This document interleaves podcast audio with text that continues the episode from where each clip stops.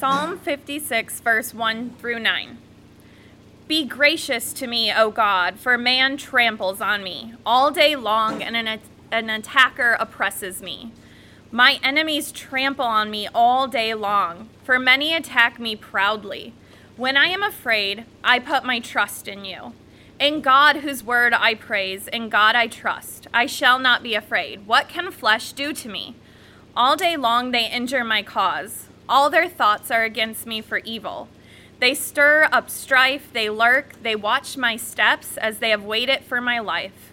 For their crime will they escape? In wrath cast down the peoples, O God. You have kept count of my tossings. Put my tears in your bottle. Are they not in your book?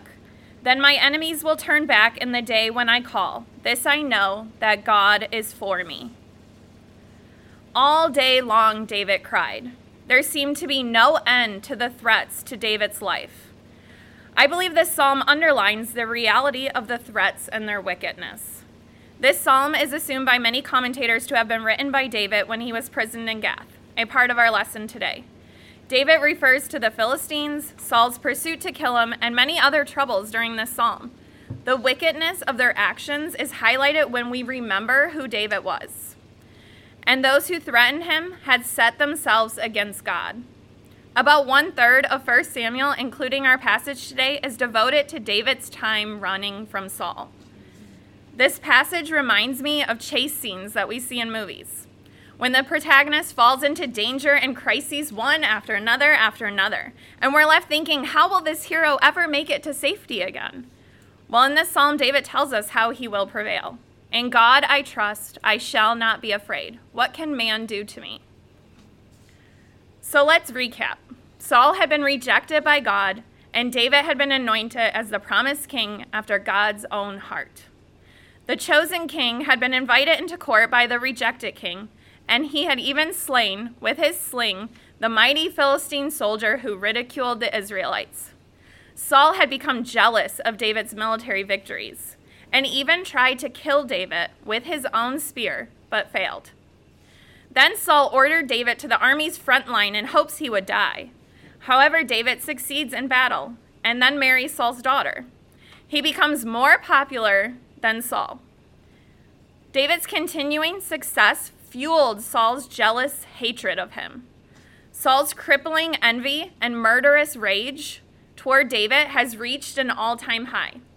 Even Jonathan sees that his father is determined to put David to death and helps him flee for his life. As we pick up today, David has set out on the run from Saul with nothing at all packed to aid him on his journey nothing to eat, no weapons, and no army. The theme for this lesson is God preserves his people in surprising ways. Our first section is God provides sustenance for his people, and this is found in chapter 21, verses 1 through 9. David enters the city of Nob, which is northeast of Jerusalem, about two and a half miles southeast of Gibeah, which is where we assume David set out on his journey. After the destruction and the ark was captured by the Philistines, the tabernacle and its accessories were brought here, and this city now functioned as the central sanctuary. And Ahimelech, whom David approaches here, is the high priest. When David reaches Nob, Ahimelech comes trembling to meet him a reaction that we saw before in 1 Samuel chapter 16 when the elders greeted Samuel trembling in Bethlehem. This trembling in both cases precedes some mighty work that God is doing in redemptive history. After Ahimelech asked David why he is alone, David responds stating that the king had commissioned him with an important job that no one is supposed to know anything about. This was an obvious lie, however, we can only guess as to exactly why David lied. Maybe he was trying, trying to save Ahimelech from being implicated in aiding an enemy of the king.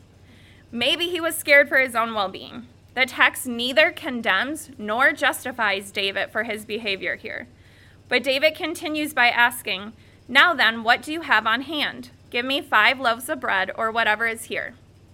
Literally translated, David asks, What is there under your hand? Like under his control and immediately available.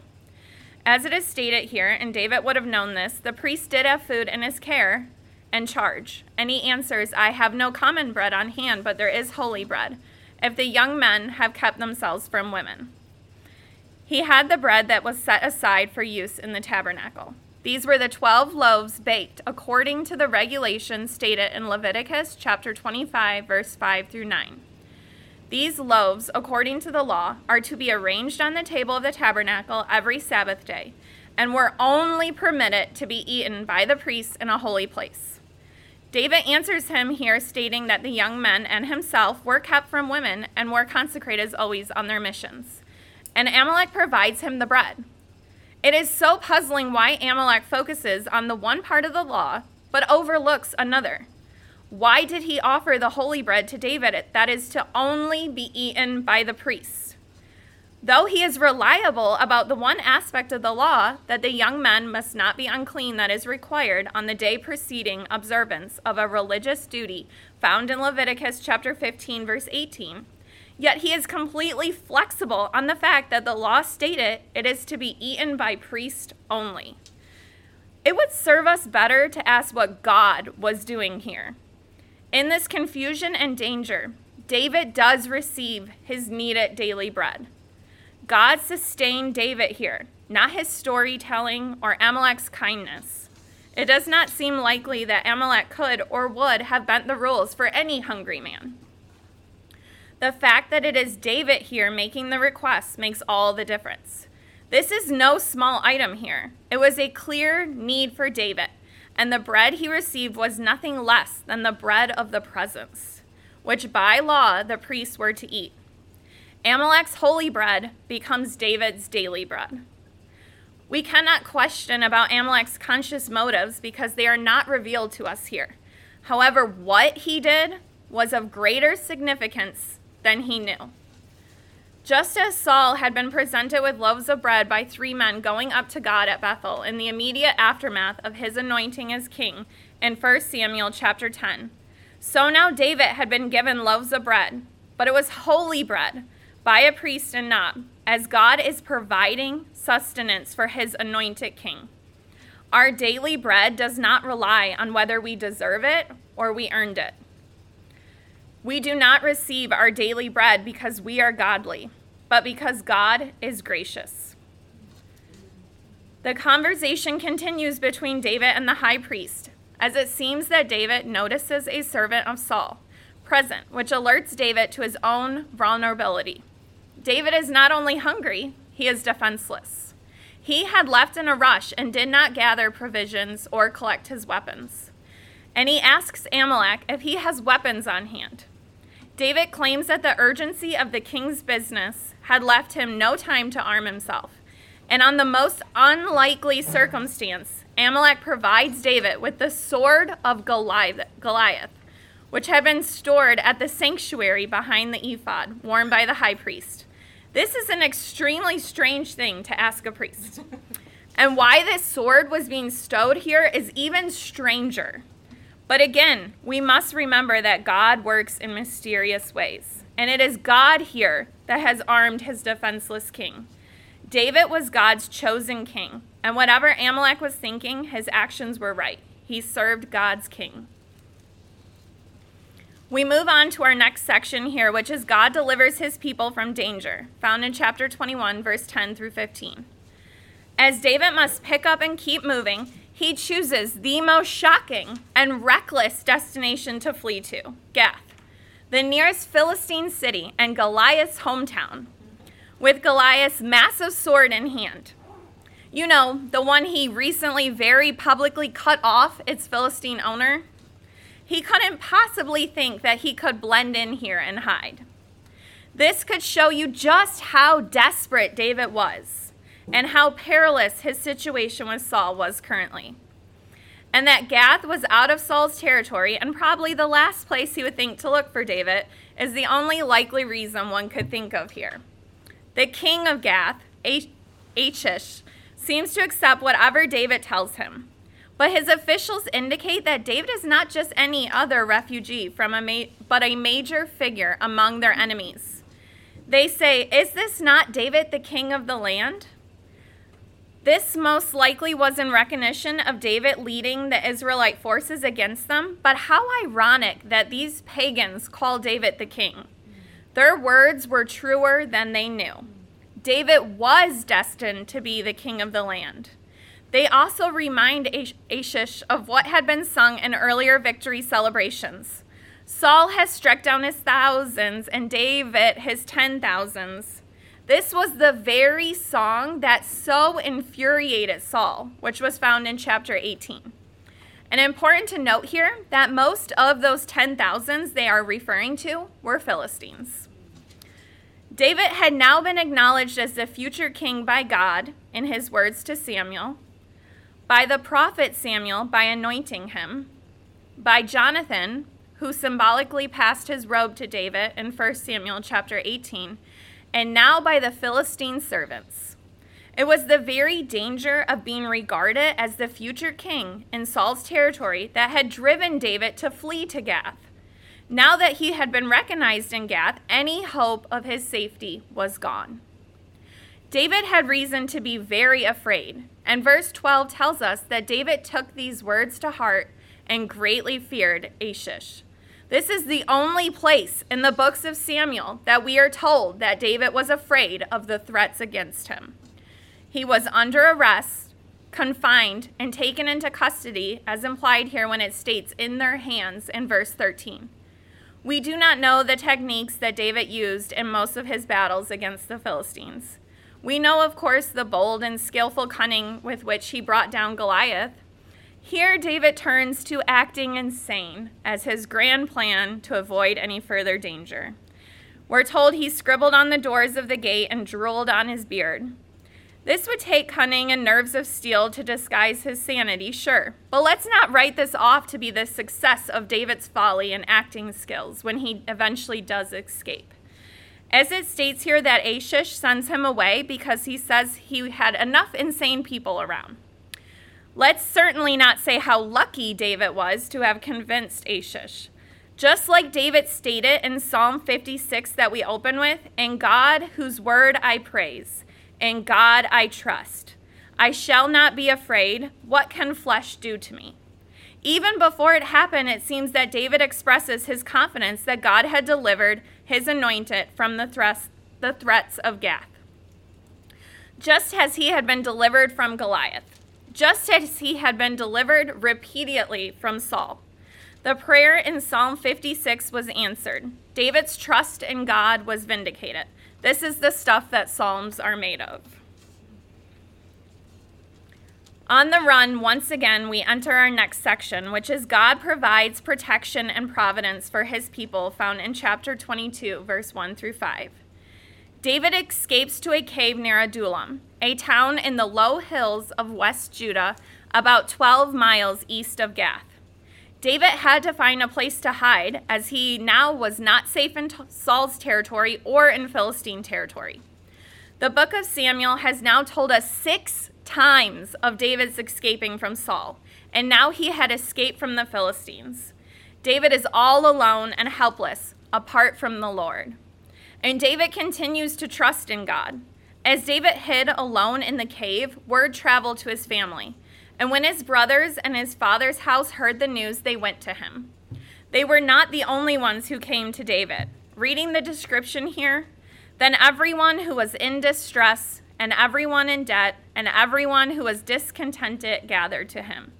It makes me think of a motley crew of riffraff. Like if you have ever seen the movie Tangled, I'm sorry, I love Disney, but it makes me think of the crew of heathens at the Snuggly Duckling. That's what I pictured in my mind when I read it. Well, there were 400 of them, though, and they looked to David as their captain.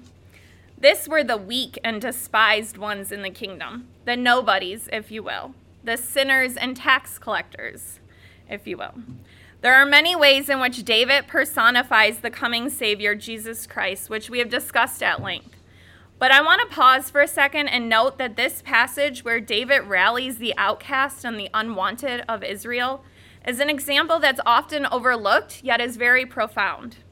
Like David at Adullam, Jesus gathered a band of followers that the world could only describe as ragtag that the Pharisees derided as tax collectors and sinners in Matthew chapter 9 verse 11. And Jesus' response to them was, "It is not the healthy who need a doctor, but the sick. For I have not come to call the righteous, but sinners. Christ promoting the conversions of souls is the greatest act of mercy. The gospel call is a call to repentance, a call for us to change our minds and change our ways. And we're promised that along the way, we will never be alone, just like David here.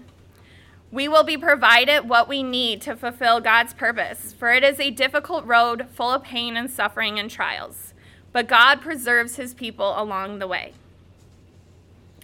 Our primary focus here, though, is not on the group or army that God provided to David when he was alone, though that is significant. It's on the arrangement that David makes for his parents, found in verses 3 and 4. David's parents were getting old, and the thrill of running from Saul was not what they needed. Therefore, David, worried about their well being, traveled to Moab, which is a significant journey as it lies east of the Dead Sea. They would have had to pass around the southern tip of the sea. He went before the king of Moab and asked him if his parents could be given sanctuary until David might discover what God will do with me. David stating this gave genuine insight into his confidence that the Lord is working through these events of his life. His faith continued to grow here, and David's not ashamed to confess his faith to this pagan king. After he makes his request, the king of Moab grants it. Oh, what relief David must have felt that he had obtained refuge for his parents. Our text does not tell us why the king of Moab granted David this request, but we can be sure it was God's doing and part of God's plan. This was not something that David set in place. His smooth talking convinced the Moab king to do him this solid. This was God's arranging. God provided protection for David's parents through the providence to take them to Moab. And God's going to continue to do the same for David. David goes to his stronghold next, most likely with his men, possibly in the area between Moab and Israel. It appears he stayed there for some time because of the words, all the time David was in his stronghold, though we know nothing about what happened here. In the next verse, we see a prophet, Gad, coming to David and advising him Do not stay in the stronghold, leave and go into the land of Judah. So David listened and went into the forest of Hereth. God here gives David direction and special guidance through this prophet. God is also providing protection for David through the providence of a prophet. Saul had no such privilege. He has no light, but the gleams of God's guidance shine on David through the counsel of this prophet. We do read in the next verse that Saul gets word about David and his men. And it is interesting to see this prophet working to protect David from Saul. But it's much more than that. God is fulfilling his, perfect, his purpose for David, and that includes David returning to the land of Judah, the land that he will one day rule. This was not just a matter of his safety, couldn't David have hid with his parents in Moab? Wouldn't that have been easier for him? But God is not done with David. In Judah, David would suffer. The call of the gospel of Jesus Christ is no less radical. The Bible speaks repeatedly about the suffering we will face as Christians. But being in the pit is not so bad if one can hear his shepherd's voice. David heard that voice directly through a prophet, and God's troubled people still hear that voice directly through the prophetic word more fully confirmed as 2 Peter 1:19 states. Scripture provides us the endurance and the encouragement we need during trials and sufferings. God does preserve his people in surprising ways. He doesn't do this on a parade float with trumpets, but in quiet ways. The tokens of God's help in our passage today five loaves of bread, the deliverance from Gath, a Moab king allowing his parents refuge, and a prophet providing orders are not the usual arsenal of strength one would think of. But oh, what a difference each one made for David on his journey as a fugitive. And because of their significant, unusual, and surprising ways, God gets all the glory. As with David, Jesus was subject to all the dangers and evil inherent in a fallen world. God had work for Jesus to do and protected him until his plan was complete.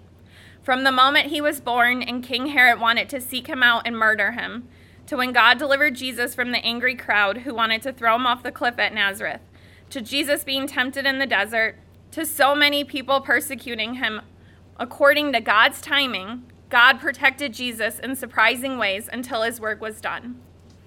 But the most amazing and surprising story is when Jesus Christ delivers you and me, and the way he did it.